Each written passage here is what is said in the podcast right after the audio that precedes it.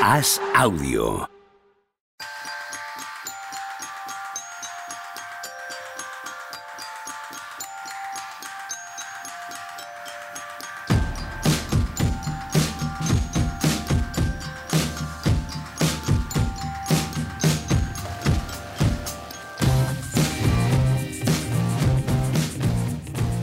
Van dos referencias seguidas de Javier Machicado hacia lo que tenemos que decir al empezar el programa y a qué tenemos que ceñirnos en la jornada de hoy. Dos referencias seguidas. Juan Marrullo, yo creo que va por ti. Joder, es muy incómodo. ¿Verdad? Es que no. Es que ya dirige editorialmente Primero- también el programa, la, la gran apuesta del diario As. Cuestiona nuestra profesionalidad. Eso para empezar. Bueno, eso está bien cuestionado. Nos O viene sea, a decir lo que tenemos que hacer cuando llevamos más años. Cuando él no había nacido ya estábamos dedicándonos a esto. Eso es. Pero bueno, hoy es el draft de la NFL. Efectivamente, Tony Vidal. Eh, teníamos pensado también hablar de, dado como ha ido la semana, hacer un especial de mm, el verano de los Minnesota Timberwolves, ¿no? Lo que necesitan, lo que no, después de haber quedado eliminados. ¿Qué tal? Buenas tardes. Buenas tardes. No tenéis que avisarme que yo ya sé- acabo de llegar y, y yo las referencias no las he pillado. Igual ni, estando, Serían- igual ni estando las hubiese pillado, pero. Sería nuestra pequeña rebelión de, de en fan terribles. De ir de guays, ¿no? Claro. Creo que no. Creo que tiene razón Javier Machicado y que los temas a tratar, el tema a tratar, Pues probablemente venga. monográfico, es muy obvio. Hoy, jueves 27 de abril del año 2023, dice Juanma. Pues venga, vamos a remangarnos, Si hay que hacerlo- cojamos si por hay que la hacerlo, con los Milwaukee. Bucks Qué calor hace aquí. y ¿eh? empecemos a zurrar a un mano calor vuelta. brutal, hace calor, hace calor. Llevamos dos días en un sitio que hace más frío que, que hace un calor tremendo, ¿no? Sí. Se- Me estoy volviendo yo muy Que cajita. no, que no. No, bueno, no. también, a ver, Sí, hay, un un poco, punto, ¿no? hay un punto en. Si ayer hacía mucho frío y hoy hace mucho calor. el calor de Miami. El calor de Miami, Oh. dice Javier Machicado, que probablemente se lo haya escuchado ahí entrando por el micrófono. Qué bueno. Sí, tiene razón al, al llevarnos por la carril Y correcta. no sé por qué no haces todo el con Tony. Y no vamos tú y yo a, a, a preparar, preparar la pica. preparar la pica. Tony, eh, empieza tú, anda. Que vas a tener, vas a, vas a tener tantas razones para hablar hoy acerca de Baden-Holzer y los Milwaukee Bucks y de todo que Va a ser todo el rato. Échate, échate un speech como Dios manda para empezar, Va anda. a ser todo el programa, ¿no? Hombre, Que me vamos, voy ya. que va a ser monográfico de los Bucks, ya te lo digo yo, vamos. Me, voy ya y en 50 minutos vengo para la despedida. Para decir adiós. Bueno, es que hay un montón de cosas de las que se puede hablar de los bugs eh, y, y pocas justificaciones a pesar de que las pueden encontrar, ¿no? De que si las lesiones, de que si Middleton Escúchame. no es el. Escúchame que te Para pasas. Te pasas, para dejarle no, hablar 50 minutos hemos empezado te a pasas todo el año con Baden-Holzer y con los entrenadores y tal, y el día que hay que. Voy, voy, el voy, día por- que hay que. por- Pues por venga. eso digo, Juanma, que, Pero dale que- que las excusas no me valen. Cíñete, ¿no? Ahí, cíñete, ahí. cíñete que hoy, hoy estamos todos esperándote. Al tema. Hoy estamos aquí, los Sharon Stones, esperándote.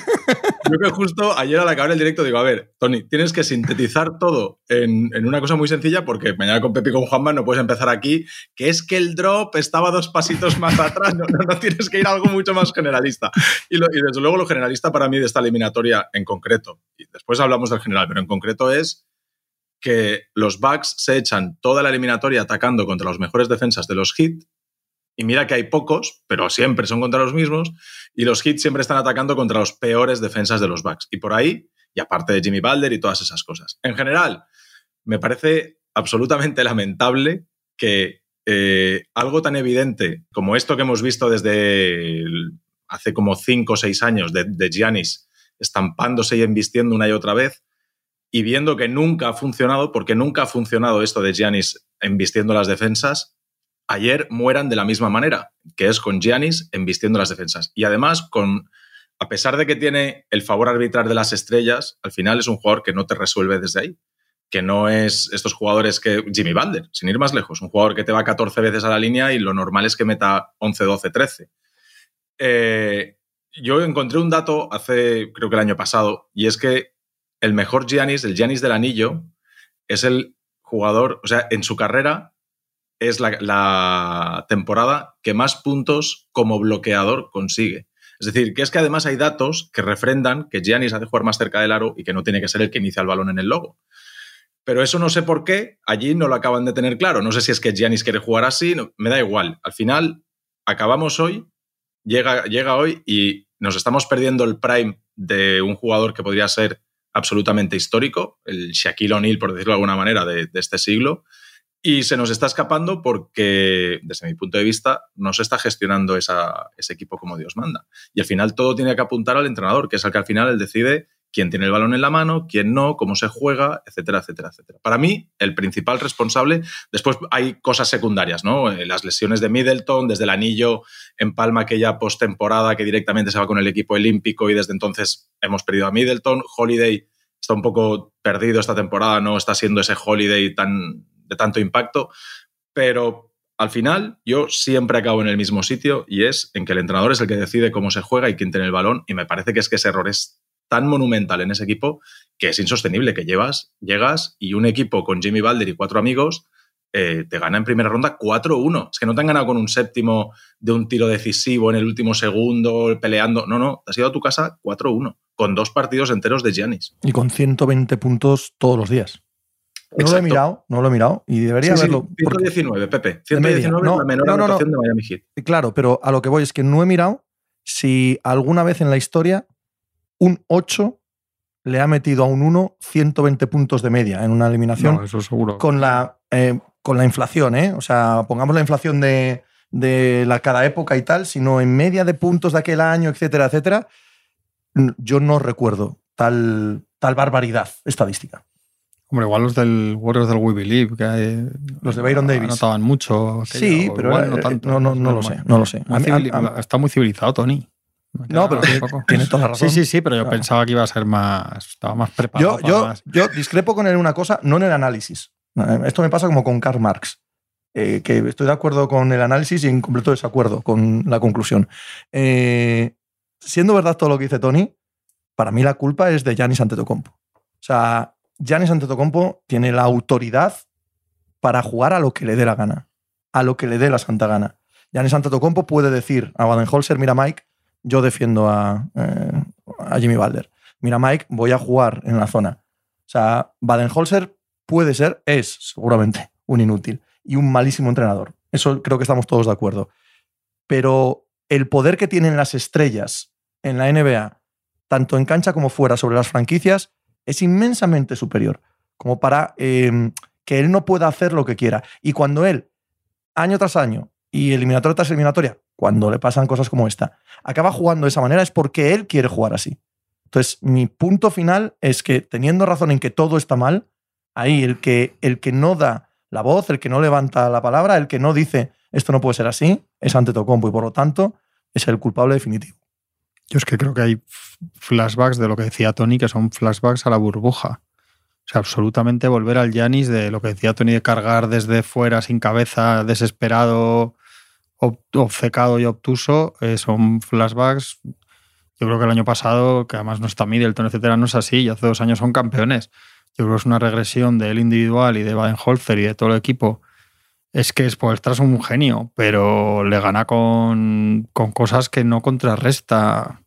¿no? El, el Baden-Holzer, el último cuarto, es que pone, pone a De Bayo de base, básicamente, y saca a Bruce López de la zona y, sa- Sí, sí, y- y se acabó. Y, a- autopista. Así de sencillo. Pa'lante. Pues, A De Bayo, que por cierto he leído después en, en la prensa de Miami esta mañana que, que tiene una lesión muscular en una pierna, Sí. que jugado lesionado. Pero que su objetivo, sí, sí. eso solo era Además. sacar a Brook López. de la Sí, sí, sí, O sea, sí. para O eso sea, que ni bastaba, siquiera ¿sabes? está- No, no hacía O sea, falta está- nada es más. tan injustificable la, la derrota en cinco partidos que probablemente te hagas en cinco partidos, pues seguramente a siete no hubiera sido. Que decir, estas cosas son así o si se te levantan, se te, te acaban remontando, pero, pero el papelón es increíblemente, a mí me parece, no, yo recuerdo pocos fracasos tan grandes. Yo En- digo ninguno. En total, yo digo que recuerda así que me vengan, seguro que los hay y tal, pero tan, tan gordo por el rival, por la situación del rival, por el amor de Dios, que es que tiene muchísimo mérito, pero que, que, que, que- les estaban abucheando cuatro, hace cuatro días en el play-in contra el, contra el Atlanta Hawks. O sea que la realidad, la, la mesura de todo. Los dos últimos partidos son partidos que casi te tienes que esforzar para ganar, el, el- para perder, perdón. El cuarto no tanto, porque, porque el cuarto tiene el toque milagroso, el quinto también, pero el cuarto es especialmente ¿no? de, de Valder. Yo el partido de ayer, es que hay momentos que creo que si te dicen pierde este partido, te cuesta perderlo. Ya no es solo la remontada. El último minuto que hace Milwaukee Bucks de todo, y tú dices, joder, tened compostura, chico, que sois campeones de la NBA hace unos meses, ¿no? Sí, sí. Como quien dice. O sea que la pérdida de compostura de los Cavaliers absoluta, dices, bueno, son los Cavaliers, son jóvenes, yo qué sé, pero que estos tíos eran campeones hace menos de dos años y no tienen ninguna compostura al último minuto de un partido así en casa. Las prórrogas salen totalmente ya. La última jugada, los tiempos. Es que, ya es, que José va del análisis grande al, al, detalle, ¿no? A cualquier, es que cualquier jugada del partido puedes, puedes enfadarte con él. Sí y tiene que acabar la eliminatoria con una jugada que Grayson Allen no, no tira canasta, no pide O sea, es, es todo pero también muy con los jugadores. O sea, qué cantidad de malas decisiones, qué cantidad de pérdidas de balón, qué cantidad de lo que dices tú de estar en la cancha y no saber exactamente Sí, sí, qué tienen que creo- hacer en cada momento. Hay un que- punto que los jugadores no los puede tapar un inútil No, no, de no, entrenador, seguro, seguro, ¿sabes? seguro. Y yo creo que, que es muy preocupante, y esto también lo ha dicho Tony, que Middleton nunca está ya como estaba. Jerru la pilla muy mal esta eliminatoria. El propio Yanis dice que no le ayudan, dejándole tantos minutos de responsabilidad defensiva solo con Balder y sin doblar muchos marcajes y tal. Pero yo creo que todo empieza en. Yo esta vez pongo por delante, sin esculpar a Yanis, pero creo que, que Baden-Holzer es el primer responsable y yo creo que no, no, no- no seguirá, digo yo. No, no. Yo no creo, no, no creo que pueda seguir. O sea, cuando, cuando te pegas este batacazo y es tan obvio que hay un montón de cosas en cancha que no tienen sentido, porque es que lo vemos todos. O sea, no, no hay que ser muy listo para, para darse cuenta de esto, ¿no? Eh, Todos estamos viendo el partido y decimos, hombre, haz un 2 contra 1, ¿no? Eh, mete a alguien en la zona, oblígales a tirar de lejos. Bueno, lo que dice Tony, evidentemente, no hagas que ante Tocompo juegue a 8 metros, no juguéis a suspensiones con este jugador, no forcéis unos tiros libres al juego de tiros libres que vais a ser peores. O sea, no hagáis nada de todo eso y lo ves tú desde casa. Es imposible sobrevivir a, un, a una hostia de este calibre. Que decías tú que no sabías si había otro mayor o no. Yo me pongo a analizar las cinco veces que un 8 ha ganado un 1, las cinco son menos gordas que esta. En las cinco veces el equipo 1 llegó a dos yo- victorias. yo- eso sí, yo sí que recuerdo, por ejemplo, esa la del We Believe, que era una cosa, aquellos Mavericks había. Parecía que iban directos a. O sea, que todo en su momento, luego sí, pasa el tiempo. Total. Pero yo esto. Claro, pero los, los puntos que les han metido, los pocos partidos que han ganado, el, en todas las demás hay alguna excusita, ¿eh? Aquellos Spurs contra los Grizzlies del Grit and Green, eh, los de los 90 son a cinco partidos y no a siete, en fin, en todas las demás hay algo a lo que agarrarte. Aquí puedes agarrarte a que Antetokounmpo no está en dos partidos. Bien, correcto. Pero cuando ha estado, cuando ha estado es que Miami les ha ganado legítimamente. Sí, yo. Ya, nosotros empezamos directo a las 10 y los partidos empiezan a una y media. Imagínate la de análisis friki, enfermizo de chorraditas, de que si este ha puesto el pie así y, el otro ha sacado el culo y sacado las zapatillas del revés. e- Ese tipo de análisis. Y tú te pones a mirar y es, es que realmente la eliminatoria es Jimmy Balder contra Conajon, eh, Grayson Allen eh, y todo este tipo de jugadores. Eh, por eso tú lo has dicho bien, Pepe, es que son 100, la, la anotación menor de los Miami Heat son 119 puntos. Si no me equivoco, creo que son 119 puntos. Que sí, que sí, que han llegado, han llegado prácticamente a 120 en los cinco partidos contra la defensa de Milwaukee. Claro, pero es que, O sea, que, que jugadores, jugadores defensivos son élite. No, no, no como defensa lo han sido, pero sí como jugadores físicamente defensores. Pero como no han atacado a esos que sabemos que son buenos defensores, sino que han atacado a los otros, pues realmente la defensa de los, de los Bucks no estaba. Porque los que saben defender estaban en el otro lado de la pista. Estaban jugando en, en medio lado, se llevaban a un lado de la pista a. Bueno, este ataque de uno contra uno, pues lo vamos a hacer contra este. Y este ataque de dos para dos, pues quiero que sean estos dos. Y son mis dos mejores atacantes contra tus dos peores defensores. Una y otra vez, una y otra vez, una y otra vez. Y en el otro lado veías que siempre hiciera lo que hiciera Milwaukee, siempre acababan chocando con Adebayo y con Balder, con Adebayo y con Balder, que eran los mejores defensores. Es una vergüenza que Cleveland Cavaliers haya cortado a Kevin Love y que en el momento en el que lo cortan, toda la NBA coincidimos. Bueno, no va a tener un papel muy relevante, sabemos que cuando llegue playoffs lo único que hay que hacer es que buscarle un bloqueo directo, que te cambien y el pequeño que le rompa 70 veces. No hace falta 70, porque la tercera vez que tú rompes a Kevin Love Y al que- banquillo. Sí, sí. Claro, no, no puede pues seguir jugando. Claro. Exacto. Y no lo hacen ni una sola vez. Es que no le buscan ni una sola vez. Juegan a que Kevin Love tenga que apuntar triples y dice, pues, pues bien, pues si yo lo que tengo que hacer es estar ahí pegadito y poner una manita para que no me tiren por arriba, pues yo encantado. Pero es que son tantas cosas a las que se le podía meter mano. Vincent ayer, eh, Vincent ayer de un partido, un inicio espectacular, pero es otro jugador, joder, que no se nos olvide, que, miremos, ¿qué jugador es Gabe Vincent o Max Struz? ¿Quieres decir que no puedo organizar ningún tipo de jugada para que Anteto, para que Middleton o para que Holiday ataquen continuamente a estos jugadores? Pues no, pues al final siempre había. Todos los ataques de Milwaukee, la gran mayoría de ellos, acababan encontrando delante o a De Bayo o a Jimmy Butler. Es claro, es, es, muchísimo más difícil. Hay muy poca ayuda para los jugadores. Lo que has dicho de Giannis, Pepe, yo entiendo que el rol de estrella es ese, ¿eh? pero es que no hay que olvidar que Giannis es un tío que con 15 años no había jugado al baloncesto. Quiero decir, dentro de la cabeza yo creo que de Giannis no es la cabeza de Doncic, que lleva desde que él estaba con Doncic la sensación es que estaba con un chupete y con un balón debajo del brazo. El control de todo lo que pasa en la pista y de darse cuenta de todas esas cosas, evidentemente Giannis lo tendrá, pero ahí yo creo que el entrenador sí que sí que tiene que estar por encima. Quiero decir, el que se baila a la calle no es Giannis, es el otro. O sea, que, se, que hoy tenemos ahí en el trampolín para saltar del barco es Baden-Holzer. Yo creo que los entrenadores entiendo que no te puedes poner en contra de los, de los de las superestrellas, pero les tienes que hacer entender. Es decir, tío, lo hicimos. Es que la primera, la segunda, la tercera vez, pero es que ya son cinco años de los que solo has ganado uno. Y además es que puedes ponerle vídeos y decirle, mira, guapo, es que tú hiciste 50-20 poniendo bloqueos, no cogiendo el balón en el logo. Porque estás mucho más cerca de la canasta, porque coges muchos más rebotes en ataque, porque no te sacas, vas a la línea de personal, pero muchas de esas veces has metido canasta antes, que es un 2 más 1. Hay tal cantidad de, ejemplos que le puedes enseñar a Giannis para que se dé cuenta que no es así como se tiene que jugar. Pero es que no, es que yo, yo sabéis que, que con el peso que le pongo a los entrenadores, esta eliminatoria, esta eliminatoria para mí ha sido el ejemplo más claro, ¿no? Porque es, es, es, bárbaro la diferencia entre uno y otro y cómo uno cuida los detalles y cómo otro no pone ninguna propuesta diferente. Yo creo que lo mejor que le puede pasar a Giannis y a todos los que somos aficionados de la NBA es que le pongan otro entrenador. A ver quién le ponen, tampoco es sencillo, ¿no? Estamos hablando de alguien que ha de poner al mejor jugador europeo de la historia siendo uno de los mejores jugadores del mundo de la historia y es algo que si no consigues el anillo, pues es entre comillas un fracaso. No es fácil arreglar eso. O sea, no es mejorame a los Pistons, mejorame a la Orlando Magic. No, estamos hablando de ganar un anillo. Pero, pero yo creo que si le ponen un buen entrenador y eso funciona, Giannis puede ser un jugador que estemos dentro de tres temporadas diciendo que es uno de los mejores de la historia. Yo no le exonero, evidentemente. Ya he dicho que creo que es un culpable que no puede seguir. No tiene ningún sentido que, que siga. Digo que Giannis ya no tiene 15 años y ya, ya lo ya. ha visto de todos los colores y que tiene una autoridad muy superior a la de cualquiera en esa franquicia. Si él dice jugar A, se juega A, y si él dice jugar B, se juega B. Puedo creerme, porque no estoy ahí dentro y pues tendría que verlo, que es un jugador dócil y dúctil y lo que le digas lo va a hacer. Bueno, hasta cierto punto, ¿eh? Hasta cierto punto. Baden-Holzer me parece un entrenador espantoso y me lo ha parecido siempre, sí. pero han ganado un anillo.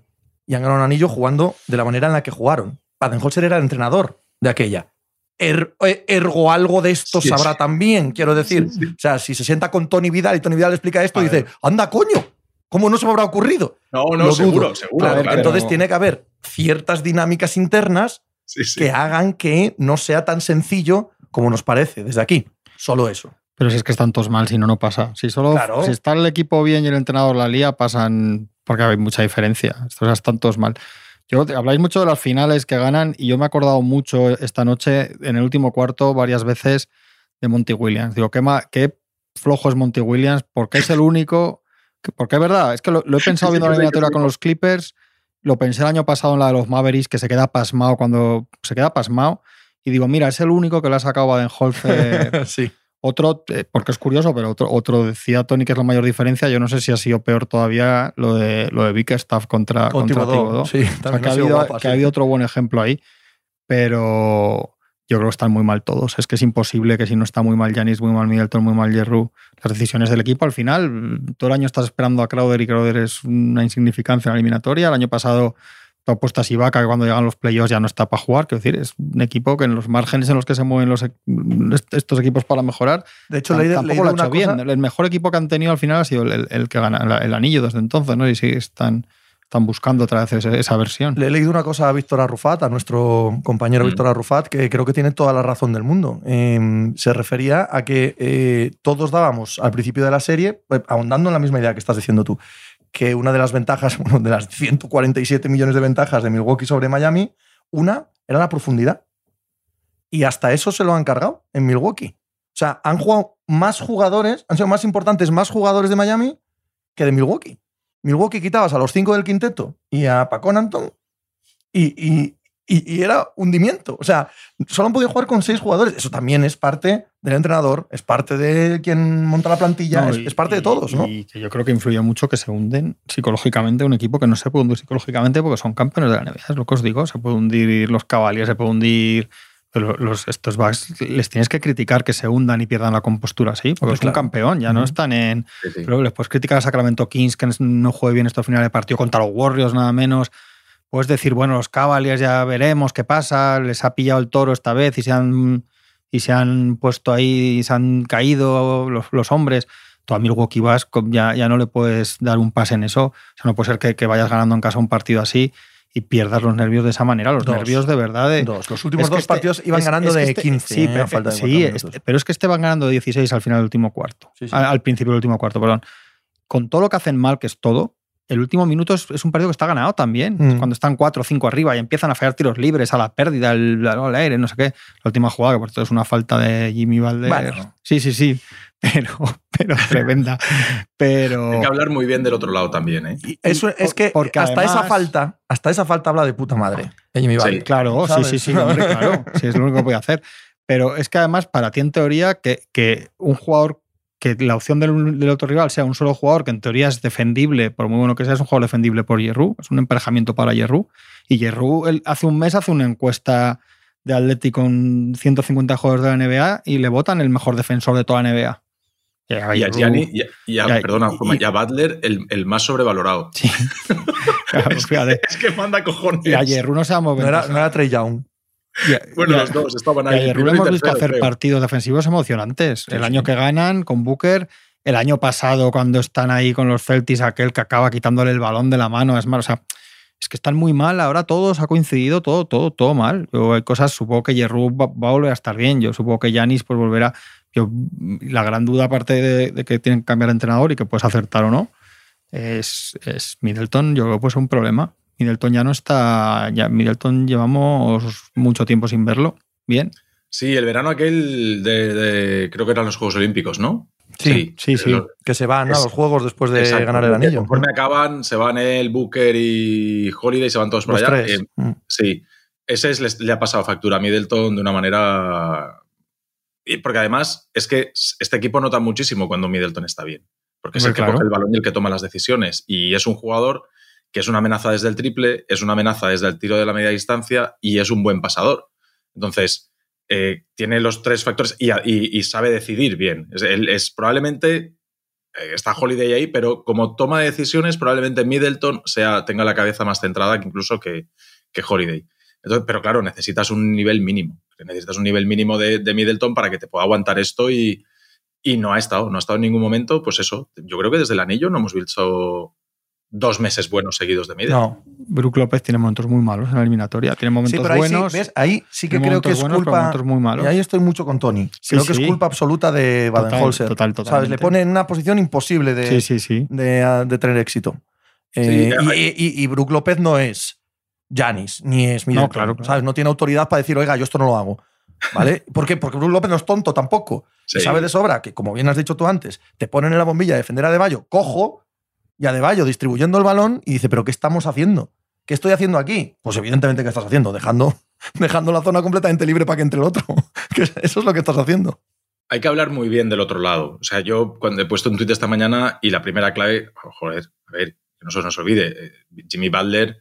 O sea, yo en mi cabeza, yo en 2019 le pegué un buen palo a Jimmy Butler y me lo recuerdan todavía hoy, pero es que la evolución de Jimmy Butler desde la burbuja, desde esos playoffs, o sea, yo creo que era un jugador antes, que sí, que liderazgo, tal, no sé qué, pero el Jimmy Butler que hemos visto las cuatro últimos playoffs es un jugador de una dimensión, jolín, yo no sé, yo no recuerdo otro jugador que haya tanta diferencia entre el jugador de temporada regular, que es un gran jugador de temporada regular, pero que parece que va con como con dos marchas menos. Y de repente este tío llega a playoff y, se vuelve con esa mente compulsiva de decir, esto lo voy a ganar yo, sea como sea, y las mete de todos los colores. Tiros que no meten 82 partidos en, temporada, eh, en temporada regular, llega a playoffs y los mete.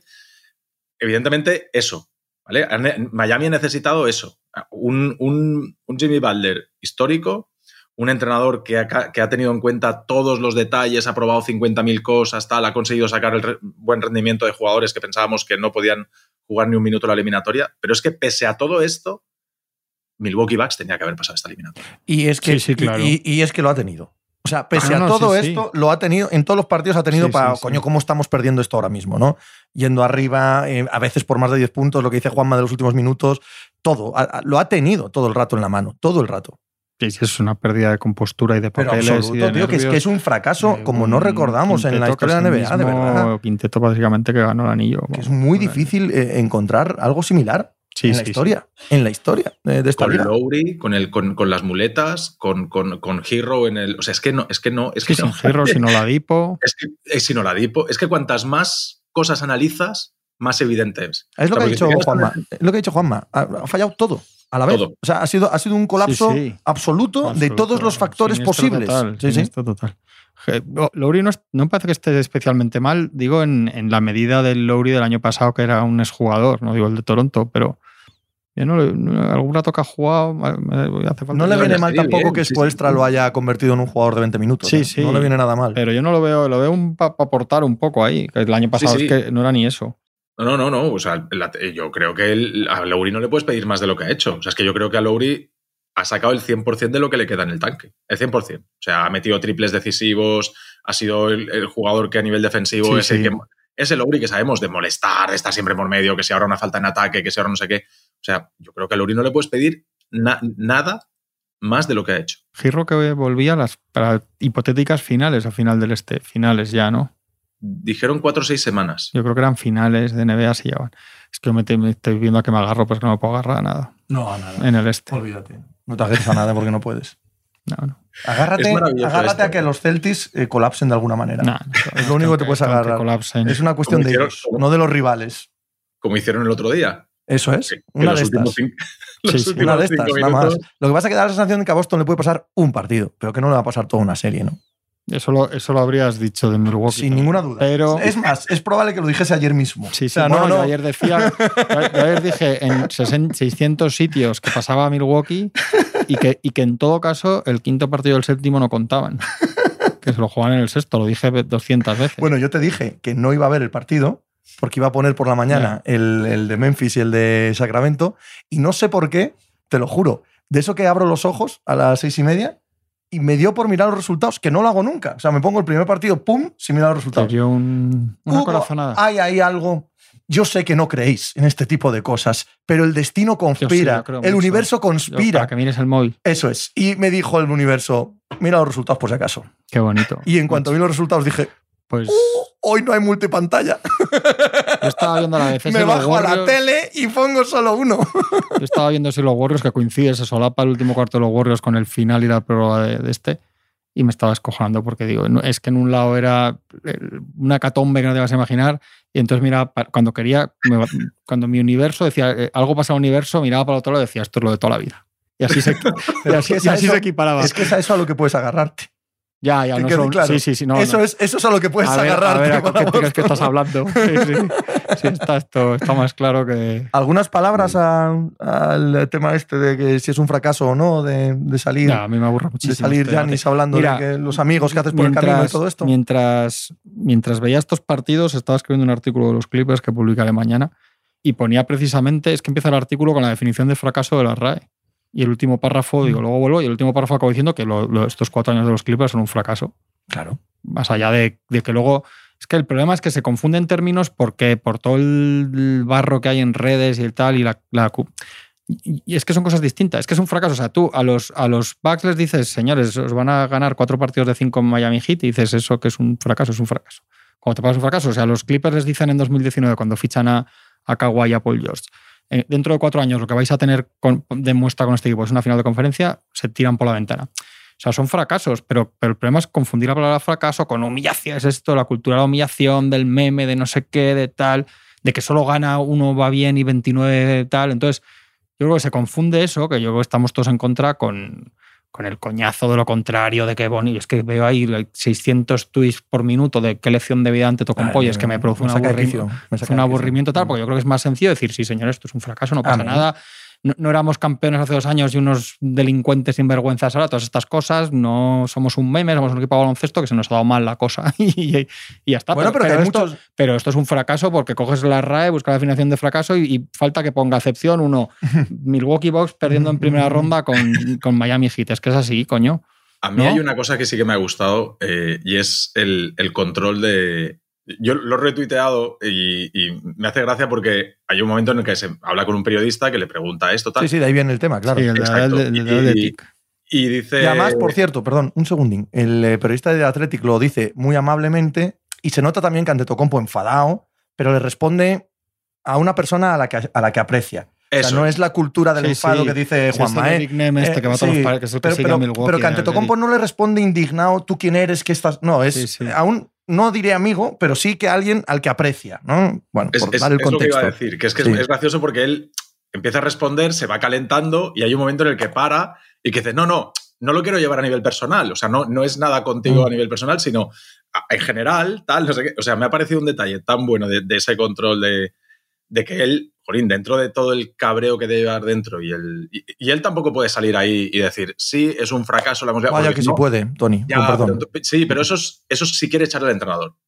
Si él no. Y él, Y bueno, no, no, asumir, asumir las realidades no creo que sea malo para nadie. No, no, hay, no hay nada intrínsecamente malo Sí, lo en asumir digo, que te ha habido que- mal en la vida sí, lo y que que, no- y que sí, vas a trabajar para que vaya mejor mañana. O sea, es que no hay viene malo, puedes hay nada allí. Y que si te vas ahora a tomarte una cerveza Pues, y lo mismo. y ponen 100 personas en Twitter, se está tomando una cerveza después de que le han eliminado. O sea, que una cosa es las, Claro, las y que, y las que es diferente perder el séptimo partido Si de las veo- si yo no finales y entonces, mal- qué fracaso, no, hombre, Si no. yo no veo mal lo que ha dicho ni lo contrario. Yo lo que veo mal es toda la narrativa. Lo que ha dicho él, pues oye, lo que ha dicho él. No, yo lo que ha dicho mal sí lo- bueno, lo sí, lo un poco igual. Pero me parece que no hacer un casus ahí bélides si esto está bien o mal o no, pues ya está. Sí que, sí que creo que se confunde un poco ciertos términos, están embarrados por, por las redes, por la cultura de meterte con el que pierde, de la humillación, de pues eso, ya lo sabemos lo que pasa. El que hacen el mate, el que quede, no sé qué. Claro. Aquí, aquí a todo el que eliminan es un desgraciado. Sí. Si mañana pierden los Grizzlies, risas de Dylan Bruce. Si remontan y ganan 4-3, risas que LeBron el viejo. Pues es que es- eso es un asco. Entonces, igual hay un poco de reacción a eso también para no pasarte por lo contrario. Pero coño, que no pasa nada, que la palabra fracaso no es. Lo que os digo, no tiene una connotación más allá de la que tiene. Si tú buscas lo que significa y es lo que es, y es que es clavado Y ahí- en, en este caso. A, a Rufat, que es de los Bucks, y fijaos a las, a las 7 de la mañana el, el cabreo que tenía, por- porque. Y, me- y yo le digo, oye, mira, que por lo menos te has disfrutado 60 victorias o 50 y no sé cuántas este año.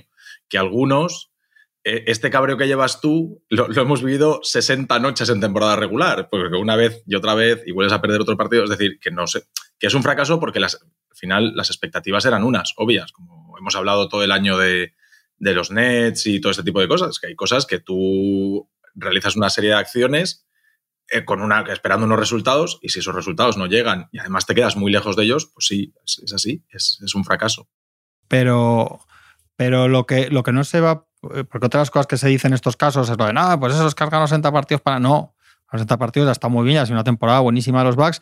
Y para ganar la NBA y llegar muy lejos, de 10 veces, 9 y media, lo que te sirve es hacer lo que han hecho los Bucks esta temporada. Eso es lo que digo, que es ridículo. Como lo, joder, la temperatura del año de los 73 victorias de los Warriors. No, esto no sirve nada sin anillo, como Michael Jordan. Oh, Michael Jordan es el mejor, Carry tonto. No, Sí, coño, sí, pues claro que sí, que hay que jugar así, hay que ganar todos esos partidos, hay que hacerlo lo mejor posible y más veces que menos vas a llegar muy lejos, que hace 10 días pensamos que iban a ganar 4-0, 4-1 y que eran el favorito del anillo. Claro, hombre, y que, y que es un accidente, por eso estamos dedicándole el programa entero, porque es un accidente tan colosal que no se ve a menudo. Es ahí No, no, lo que lo hace especial. Sí, sí. Lo normal de un equipo que anda en las 60 victorias es que no solo pase la primera fase, sino que sea uno de los grandísimos candidatos al anillo y normalmente es lo lo que pasa. Y, y lo era, y, si- lo será el si año que, si viene si gana 60 Si partidos. vuelves al inicio ¿sabes? del partido, no si es que si vuelves ahora al inicio del partido uno, vuelven a serlo. Sí. Si es que esto ha sido algo raro que se ha cruzado por ahí, aparte del golpe de Antetokounmpo que les cambia un poco el paso, que no es excusa porque luego pierden dos partidos. O sea, pero quiero decir que ahí se cambia un poco todo el paso y. o sea, que si, pero que si vuelves al principio de playoffs, vuelves a decir que, que ganan la eliminatoria y que, 100%. y que a ver qué pasa con los Celtics. Al 100%. Pero todos estos debates tienen grises, no son blancos No, no, y negros, claro, como dices claro, tú, no, tienen grises. Y lo que hemos visto este año de los Milwaukee Bucks ha sido uno de los mayores fracasos que se han visto jamás en la NBA. Sí, Entonces, yo creo que sí. Antetokounmpo puede salir, Antetokounmpo puede salir y decir eso y a mí particularmente me causa mucho rechazo ver a alguien decir eso. Pero claro, eh, hay mucho gris entre eso y que el que pierde las finales 4-3 en el séptimo Sí, partido y tal, sí. hacer ver que se ha fracasado, pues no, hombre, no, ni gana uno solo, ni no, hombre, no, no es eso. Ahora, si te vas al otro extremo del espectro completamente, pues habrá que decirle a esta gente, o Baden-Holzer no ha fracasado. Coño, como un capitán general, a tope, no se puede fracasar más. Y evidentemente esto tiene consecuencias. Y tiene consecuencias laborales. Y tiene consecuencias sobre lo que tienes que hacer este verano. Y tiene consecuencias sobre cómo tienes que afrontar la temporada que viene. Y qué jugadores fichar y cuáles no. Y cómo jugar. Pues, pues es que si no hubieses fracasado, no habría ninguna de esas consecuencias. Harías lo mismo hasta que saliese. Y no es así. Sabemos de sobra que no es así. Porque aquí hay una realidad subyacente que está por encima de las palabras que, queramos decir de, de Antetokounmpo, de todo el que, como dice Juanma, lo convierte esto en una lección de vida. Vamos a ver. Decía un, buen amigo también, ¿no? Mario García Moure, eh, dice, todo este rollete de, del fracaso y de los eh, aprendizajes en la vida y tal, me lo creeré, que tampoco, pero bueno, me lo creeré el día que un campeón diga, va, pero el anillo no es para tanto, ¿eh? El anillo da igual. O sea, lo relevante, lo relevante es el aprendizaje y demás, ¿no? El anillo nos da un poco igual, el éxito nos da un poco igual. Y evidentemente eso no va a pasar jamás. Nadie va a decir eso. Y sin ese éxito, no hay el fracaso. Y si, ¿sabes? Si no le das importancia a perder, tampoco se la puedes dar a ganar. Y como se la damos a ganar, porque si no, no estamos viendo este tinglao. Si, si no tiene drama, si no tiene consecuencias perder, si perder no es verdaderamente duro, esto pierde la mitad de la gracia. La gracia que tiene esto es que duele mucho perder y que mola mucho ganar. Y si le quitas eso, pues, pues, pues se convierte en otra cosa. Retweet a esto, ¿no, Juanma? Sí, sí. Retweet, ni comentario siquiera, simplemente retuiteamos y ni palabra, no vemos ni ah, palabra de Pepe. Está machicado transcribiendo. O sea, aquí según hablamos lo, lo va a poner íntegro. Esto nos lleva a un Miami Heat de New York Knicks eh, en semifinales de conferencia. para, los para los puñeteros viejos como nosotros, qué sabor tan majo, ¿eh? Qué sabor tan majo a bofetadas a mano abierta en los años 90 tiene esto. Qué hostia se daban. y se van a dar, ¿eh? Y se van a dar. Sí, sí, sí, sí, porque mantienen el espíritu ambos. Pero, no tiene nada que ver con las que se daban. Bueno, yo creo que dentro de me lo decía Juan Mayer, me lo decía Juan Mayer y, voy a citarle porque la frase es buenísima. ¿eh? Si fuesen los mismos hit y Knicks de los años 90, los 10 en cancha estaban expulsados antes de acabar el primer minuto de partido. y es una verdad como un templo. Esto es como cuando ponen fútbol las entradas de tarjetas rojas. por mucho que se peguen, ha cambiado por suerte en, algún, en, cosas. Y en ¿eh? este también, este también ha cambiado por, suerte, sí. Sí, sí, pero es bueno, es que no sé qué pensar, de verdad. Dentro de esta NBA. Primero pensaba favorito Miami, luego es que Yo creo que favorito Nueva York. Sí, sí, es que yo no lo sé. Yo no me he sentado, pero creo que dentro de esta NBA creo que es lo más parecido a los 90 que podemos encontrar. ¿eh? Pues más que eso es que son equipos locos. Son equipos locos, de señores locos y es divertido y señores de un nivel de intensidad muy alto. Eso sí. nadie, nadie va a achacar a nadie en esta serie que, no lo estudien todo lo que enfermizamente. o sea, no hay problema. Que aquello eran líneas de linebackers de NFL, cuatro enfrente de cuatro chocando. O sea. y sin casco. Claro. Entonces, pero sí, sí, claro. A nivel de intensidad está claro que son dos equipos de. los Knicks ha sido absolutamente emocionante. es un equipo que, era imposible no, ir con ellos viendo los partidos. Estos que mm. te daban. Porque a mí puede haber. Creo que, no, creo que no podría decir una eliminatoria de playoffs que me dé más igual quien gane, porque son dos equipos que no me producen ningún. No tengo ninguna cuita del pasado, ninguna tal.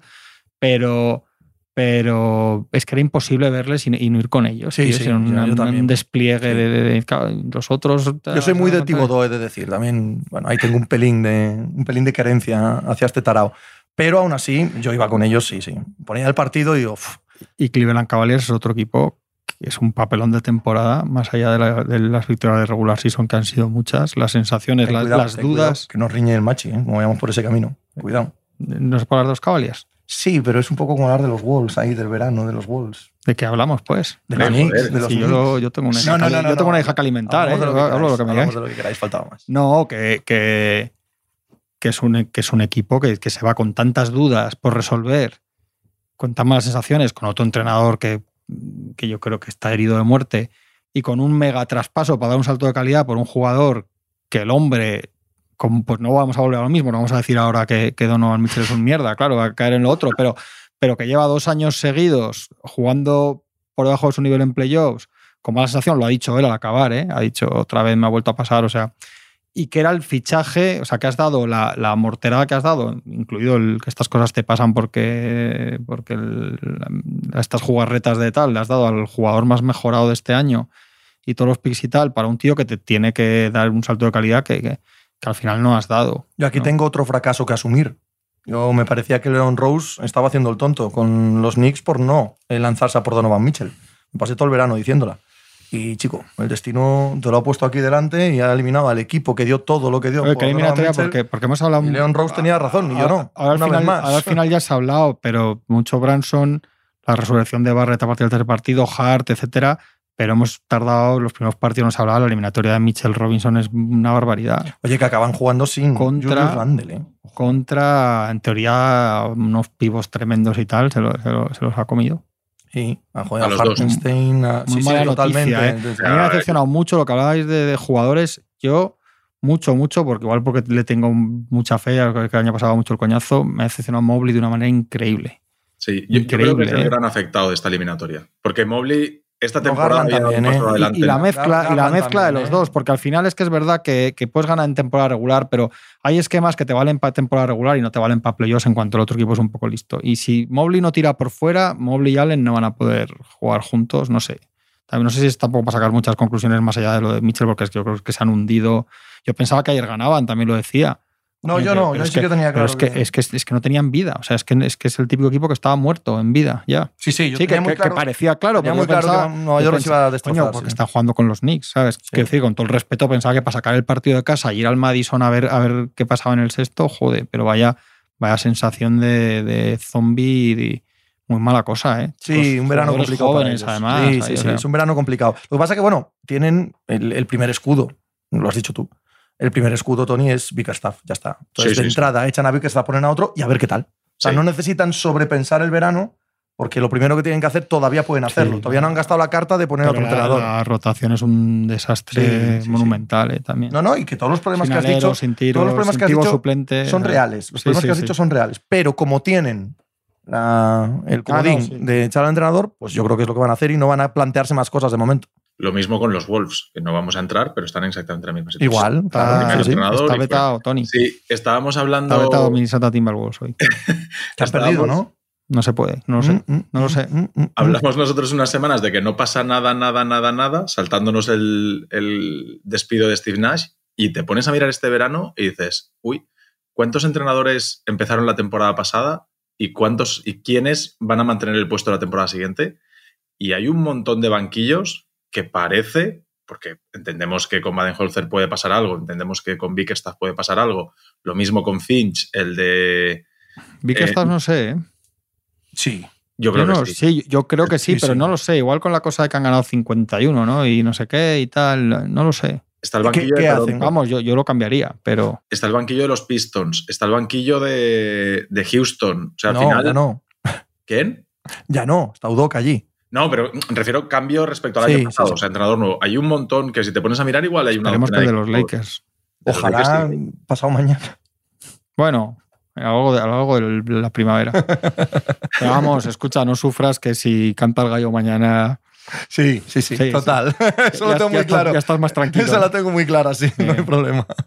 Ya puedes dormir bien. No lo he pillado yo. Sí, pues que estaba un poco preocupado por los Lakers, pero que ya, ya está tranquilo porque ya ha visto lo que viene por. Claro. En caso de que pasen. Ah, vale, vale. Los Warriors. Estoy tranquilísimo a ese aspecto. Yo también. Es que, es que al final ahí, mira, eh, yo tenía las dudas tal, pero partido, cada partido que va pasando, estos se van encontrando más en sí mismos. Lo hablamos el otro que día.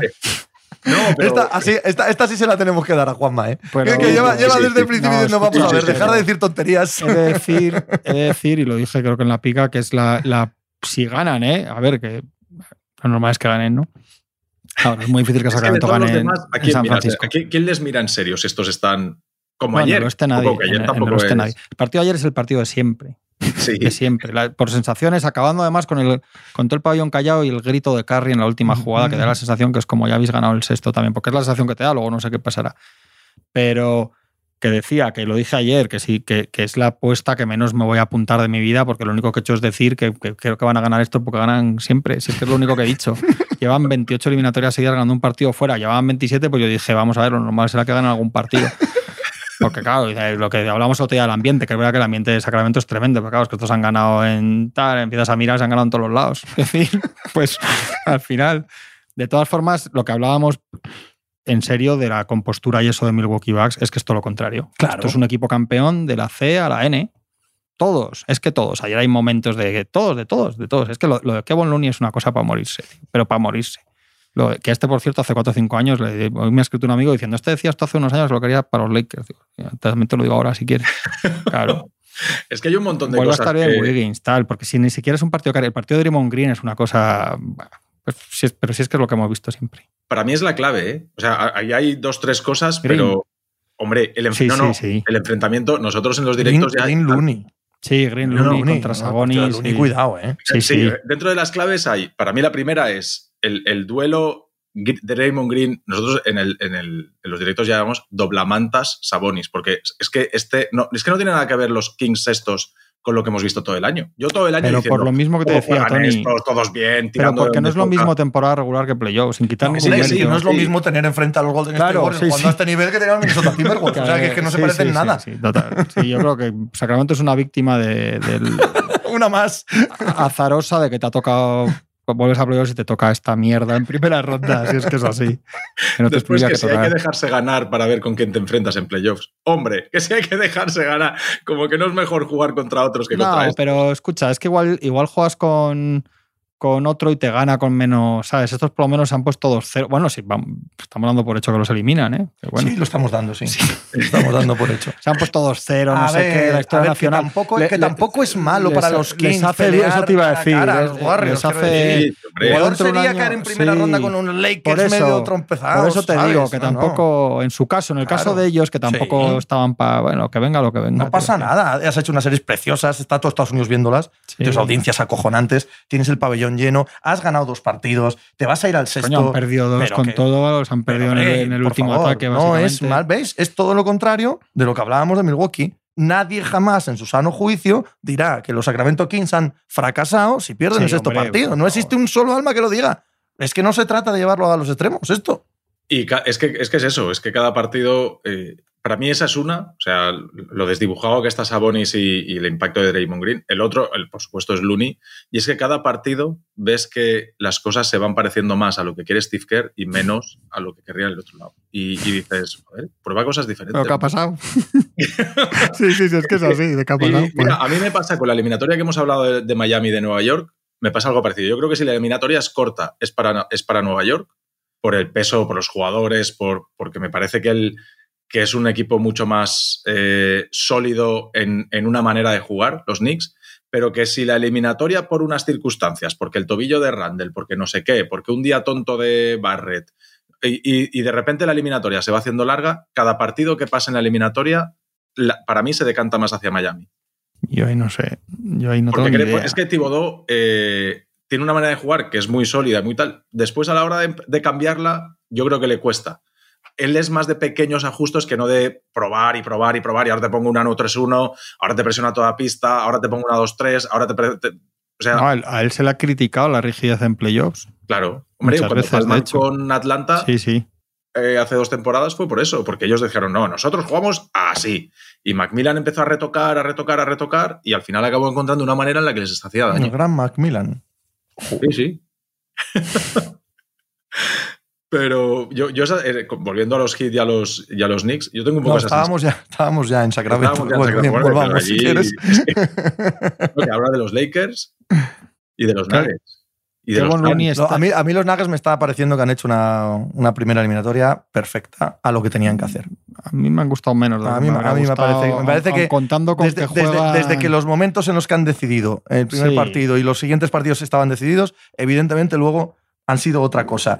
Pero vaya, la sensación de Sí, hacemos yo- lo que nos da la gana todo el rato. Yo les doy el que saben que lo tienen tal, pero aún así a mí los últimos, a mí me han ido- no me han gustado, me, me ha gustado a mí tampoco, cosa. ¿eh? El- el- tú piensas que en, en Minnesota estaban sin Kyle Anderson, que se ha perdido los últimos partidos, sin McDaniel, sin, Nasi- sin Nasir Reed. Y aún así, les han plantado cara, necesita un Jamal Murray, Mm, eh, la mejor de, versión. de la misma manera Sí, que Atlanta planta cara a Boston Yo y creo que habría aquí todo el mundo gana un partido. Yo creo que dos, habría, jugado mejor según tal, pero el hecho es que a mí no, aún puedes verles jugar al decir estos están al, al trote o a- con el piloto automático y que, y que te den un poco de mejor sensación. A mí me ha faltado un poco en los últimos. Al final, según ha ido pasando la eliminatoria, porque empiezan el primer partido muy bien. No, pues yo discrepo con vosotros. Yo, evidentemente, han sido partidos más igualados, pero me parece que la sensación que han dado es de equipo, Tam- de, de equipo serio. Tampoco me atrevo a decir nada muy tal del, del Sans con todo lo malo que hemos hablado de los Sans. Es que no, no lo sé. No Pues sé. yo sí. Les- Sí me atrevo, no- quiero decir. No, sé, tengo ni idea ya. tampoco, pero sí me atrevo. Sí, sí creo que Nagas es bastante Ya, favorito. sí, que lo piensas. Yo no, yo es que no sé qué carencias. Veo carencias en los dos y no sé qué carencias van a poder, o sea, qué puntos fuertes y qué carencias van a poder con las otras en este caso. Esta mezcla no la entiendo. Dejadme decir una cosa que se me ha quedado de, de esto del Uni. Creo que está muy alto ya en el escalafón, de este- en, el- en el- la jerarquía, y en la pirámide histórica de estos Warriors, que es una cosa de locos, como el va a acabar muy arriba. ¿eh? Claro. Sí. Ha dicho Damon Green después del partido, lo ha metido ya en el rango de los Iguadola, Livingston y compañía, Claro. y es que está Sí, ahí sí, de, Sí, de- sí, de- sí, de sí, sí, sobra. por ¿eh? encima del resto de pivos de la primera Bueno, época. bueno, claro. claro, Sí, sí, totalmente. Sí. Si en temporada regular estaba el debate, ¿no? no que lo habíamos hablado alguna vez, que ellos decían, es que no entiendo la gestión de minutos de Kerr, que claro, es que los, los burros no olvidemos que a falta de tres semanas no tenían, que a falta de tres semanas, a falta de una semana no tenían claro si jugaban play-in, playoffs o que nadie O fuera. O fuera, que a un partido. claro. Nadie creímos pero- que se fueran a quedar fuera, pero, luego, es, ahí. luego es verdad una cosa que yo está, estoy más de acuerdo contigo, lo que, hablaba, que al final son matices porque pensamos los tres parecidos hoy, pero igual que decíamos lo de Baden-Holzer y los jugadores, aquí haga lo que haga Kert, chicos, esto saben a la pista y es otra cosa. Nos ponemos nosotros y le dices a Green al otro, es verdad que hay matices, la defensa a Sabonis, pero esto saben a jugar el último ver, cuarto de ayer. Que y- enfrente está Mike Brown, que el año pasado estaba ahí, que no es tonto, que no es torpe, que, que ha visto cómo entrena a Steve Kerr. Quiero decir, Sí, sí. que, que no es eh, alguien que no, desde luego, creemos, yo por lo menos, que sea un grandísimo entrenador, pero aún así, que es un tipo que conoce perfectamente su profesión y conoce perfectamente la mentalidad del que está enfrente, que era su jefe, que ha trabajado codo con codo con él. Coño, no es magia esto. No es que de repente se enzoquete y no sepa cómo No. juegan, no sepa lo que van a hacer, no sepa nada. No sabe, lo que pasa es que luego vienen los otros, ejecutan de esta manera y ponte delante de los Warriors ejecutando de esta manera. Es que, Sí, bueno, no hay- sé, hay es, que es el mejor de equipo de todos los tiempos, tío. Es que no estamos hablando de cualquier cosa. Hay- Hay una serie de cosas que dices, Jolín, es que los Kings, oye, le proponen a Draymond Green tírame triples desde la esquina. Y ayer, ayer, en el quinto partido, Draymond Green va y te mete los triples desde la esquina. Ah, Tony, y, y cuando están a uno en el último minuto, les mete ahí como un fade away así asquerosillo de esos que hace sí, él, claro. que ni salta, que parece que quita las piernas en vez de saltar de cuatro metros, que yo creo que es cuando los, los Kings dicen, si es que da lo mismo, chico, Ahí- ahí da lo está, mismo claro, lo que- tú, tú puedes ir a decir, no, no, a mí que me, yo quiero que, que el- mi rival haga esto, porque sé que es la peor situación para ellos. Pero aún a pesar de eso, si te meten la canasta, pues, le das la Claro, mano, le das tío. la enhorabuena Esto y- va de lo que va. Esto va de, de la gente en pista, tirando al aro. Esto es así. Eh, solo nos queda Memphis y, y Lakers. ¿Por qué? Bueno, está viva la, la Boston Atlanta. Y, y ya hemos dado por muerta alguna que otra serie que, por lo que sea, hoy se ha ocupado el Pues- programa de ella. Pues vamos a ver. ¿Eh? Desde aquí mi ánimo a, a los halcones de Atlanta. ¿Sabéis que había concierto de Janet Jackson hoy Sí, en el pabellón? No, no tenía No ni han tenido que mover. No tenían sí, mucha. sí, sí, sí. Tenían el pabellón libre hoy. Que, hombre, yo creo que va, yo creo que va a ganar el 58 Boston esta noche. Es lo que debería ser. Pero ya bueno, tendrían que haber O sea, ganado el, séptimo, tendrían que haber ganado el fue quinto, Trae ¿sabes? En el séptimo a Filadelfia. No digo, yo no digo nada. Sí, sí, sí. El- Se están acordando mucho los fans de los Celtics de la eliminatoria de 2008, primera ronda, el año en que son campeones, que en la primera ronda juegan contra Atlanta. El único año que son campeones desde el 86. Ese, ese año. Eh, se van por 3-1, ubicar. se van 3-1, palman el quinto, palman el sexto y se van al séptimo con Atlanta. Sí, sí, sí. Nah, van a ganar, van a ganar esta noche. Sí, a ver, hay una serie de cosas está, difícilmente replicables, ¿no? O sea, que Trae Young te meta tres de los cuatro últimos tiros. No, eso no es difícilmente replicable, ¿eh? Uf. convendremos. Hombre, No. visto la temporada que ha hecho, Sí, pero él, Es, él es el jugador que puede. Pero es un jugador que- Ese jugador puede Sí, hacerlo. sí, sí, sí. él puede tener un clic de una semana buena Sí, si coge sí, confianza sí, sí, y tal. no sé qué. Eso sí es que, o sea, la clave para Boston es que no puede llegar a eso. Que no puede llegar No, a no, que sí. Trey Young pueda decidirte un partido. O sea, tú tienes que ganar de 15 cuando llegue ese momento. Sí, pero Que, estaban ganando de que es- lo 15. que estaban haciendo todo el rato. Eso es. haces los cinco últimos minutos que has hecho con, con la técnica y. A ver cómo era la cosa. Tatum hace 0 de 2, pierde dos balones y le pitan una técnica. Jalen Sí, Brown sí. hace 0 de 2 y pierde un balón. Y Smart no tira una vez a canasta Claro. y. Eso es lo que no es replicable, Tony. Pierde dos, pierde dos balones y después hace una falta, falta de 15 segundos, que le, da dos- le regala dos tiros libres a Trae Young. Los únicos que anotan en esos cinco minutos son Robert Williams y Derrick White. Y Brogdon está en el banquillo los últimos cinco minutos. Y dices, a ver, pero a ver, señor Matsula, ¿qué hacemos aquí? O sea, no, no, a ver, joder, Tony, señor Matsula. Déjale, coño, Sí, que hoy es pero, el día. sí, pero si Tatum y Brown no hacen la técnica, las pérdidas de balón, Machula puede irse a tomar un, un vino al, Pero al- si al nadie- pabellón, joder. pero, si entrenador nadie coge el balón y dice, "Ch, eh, calma, hombre, para todos un momento. Oye, tú, vete allí, ven aquí, ponme un Claro, bloqueo, claro, queremos atacar a través de un Eso, Entiendo, entiendo, entiendo pero si nadie lo hace, pues No, no lo hace, ¿qué culpa va a tener de la técnica de Tatum? ¿Qué culpa va a tener de las pérdidas de balón, tío? Si, si se juega normal esos minutos, el partido se acaba con, con 4-1 la serie y ya otra cosa mariposa. Bueno, ahí ya nos enganchamos otra vez. Hombre, vaya. Joder, se, se fue- vio tan claro, "Vamos a jugar se vio normal". tan claro que los buenos jugadores de los Celtics tuvieron un final de partido espantosamente malo, individualmente malo, cada uno de ellos. Hombre, hay ni Machula ni, Que sí, que sí. ni Pepe, Pat Riley, sí, tío. sí, o sea, pero, pero si pasa eso, tendrás, el entrenador tendrá que hacer algo y decirle, "Eh, llevarse las manos a la cabeza, efectivamente. ¿Qué vas a hacer? no vas a quitar el balón de las manos de Tatum. Eso, eso olvídate. Ni Machula, ni Spoelstra, ni su madre. Veo el, el sexto de los Lakers cerca del 50%. ¿eh? En las manos de Darvin Ham. Espero que no. Espero que oye, pues a mí Darwin Ham no me está pareciendo mal, ¿eh? A mí un poco. Hostia, acabas de tirar a Machicado de la silla. Sí, literalmente. Uh, Mira, Uh, eh, uh, no lo has visto porque está la Sí, cámara sí, enfocándonos sí, a nosotros, sí, pero sí, sí, cuidado, ¿eh? no, francamente te, has, te- enfadado. te has ganado la enemistad de Javier Machicado. Francamente enfadado. Yo lo veo casi 50-50. ¿eh? Le doy un puntito por jugar en casa y eso a los Lakers, pero. Pero es porque eres de los Lakers. claro. Ese es un partido claramente a favor de los Lakers. ¿Sí? Sí. Sí, de hecho, el partido Sí. de ayer, la sensación es que vamos a competirlo y tal, pero en cuanto ¿Lo veis los ves dos que claro? se te está Sí, yendo, sí, sí. ves que te- ¿Tú también, Tony? hay, hay una falta de urgencia. De la sensación Oye, que me da el perdona, partido. Tony, ¿sabes que ayer nos decían en la pica que, que tú andas diciendo por ahí todo el día que los Lakers son una banda o algo así? No, no. Yo dije que no, lo decías. No, no. Yo creo que no. Digo, no. No. ¿Tú crees Hay que ganan? Compartimos mucha gente, compartimos mucha gente en Twitch y son muy trolls. Y son muy trolls. Será eso, entonces. Ya, pero, no pero las- recuerda que se lo dijimos. que no pillo las tro- las Recuerda, re- recuerda que se lo dijimos a aquel que había puesto ese mensaje. Le dijimos, "Mm, eso no lo dice Tony. Ah, no me vete, vete acuerdo, al carajo. Si no me acuerdo. Sí, Eh, pero ya me acuerdo yo. ¿Tú lo ves también más, más inclinado? Yo lo veo. Sí, sí, sí, sí. Yo creo que Sí, lleva mira, eh, me, peligro parece la tan, cosa. me parece tan impactante el, el Anthony Davis. O sea, me parece que es tan superior a todo lo acabas demás. de recuperar la amistad de Javier Machicado. es verdad, es verdad. O sea, tú- se sienta Anthony Davis y los Lakers se caen, pero se disuelven como una... Y dices, ¿dónde está? ¿Qué está pasando aquí? Ya que estos ya empiezan a jugar, ta, ta. vuelve a salir Anthony Davis, porque por eso me parece bien Ham, porque, oye, ya veremos si tengo que No, mal, otra vez. minutos. Hay que hacer un, Ya, ahora- un ahora a medidor, un para medidor con machicado. Está Vale, vale. arriba, pues más fácil. Eh, ya veremos si tengo que jugar finales de conferencia o finales NBA y gestionar Anthony Davis. No, si no va a jugar es finales ahora ahorrarme dos minutos. Lo que no puedo es ahorrar, ahora ahorrarme dos No. minutos de Anthony Davis. Ha dicho que, que mañana van a jugar lo que tengan que jugar los que tienen que jugar. O sea, que más les va a ganar mañana porque si no el domingo van a llegar reventados. Pero ganan mañana, hombre. Sí, Yo- creo que está sí. más que sí que no, pero creo que es un... Bueno, Creo- a ver Luke Kennard que tiene mal el hombro. Mi apuesta es que no llega ninguna de las tres series a siete. Mi apuesta es que se acaban las tres que quedan vivas en seis y ala, a ¿Cuál las semifinales de conferencia este ¿Cuál fin de semana. que queda? Boston, Atlanta, Sacramento. Claro, ya das Ah, a Golden. State Warriors por clasificados, entiendo. pero. No, no, no.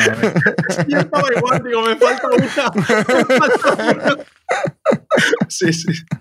El lunes hablamos de semifinales de conferencia, ¿vale? Venga. El lunes ya habrán empezado alguna. No, varias. Varias. sí, Hay varias ya para este el- fin de el semana. Están seguro. Ya y, tiene fecha y todo. y sábado. Miami, Miami bueno, claro, sí, es el domingo, Miami, Nueva York.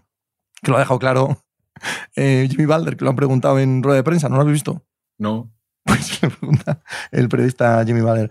eh, así, esta pregunta tan retórica, los periodistas tan repugnantes de ¿qué eliminatoria has hecho? ¡Qué maravilla! ¿Cómo puedes pensar de haber estado como estabas y ahora estás para jugar las semifinales de conferencia el sábado? Y se queda así mirando Jimmy Balder y dice, el domingo. ah, sí, el domingo, perdón. Y dice, haz tu trabajo. ¿Cómo hago yo? Tío, pues es- es- ¿ves? Esa es lección de vida para mí. El lunes seguimos dando lecciones de vida. Hasta luego. Oh. Chao.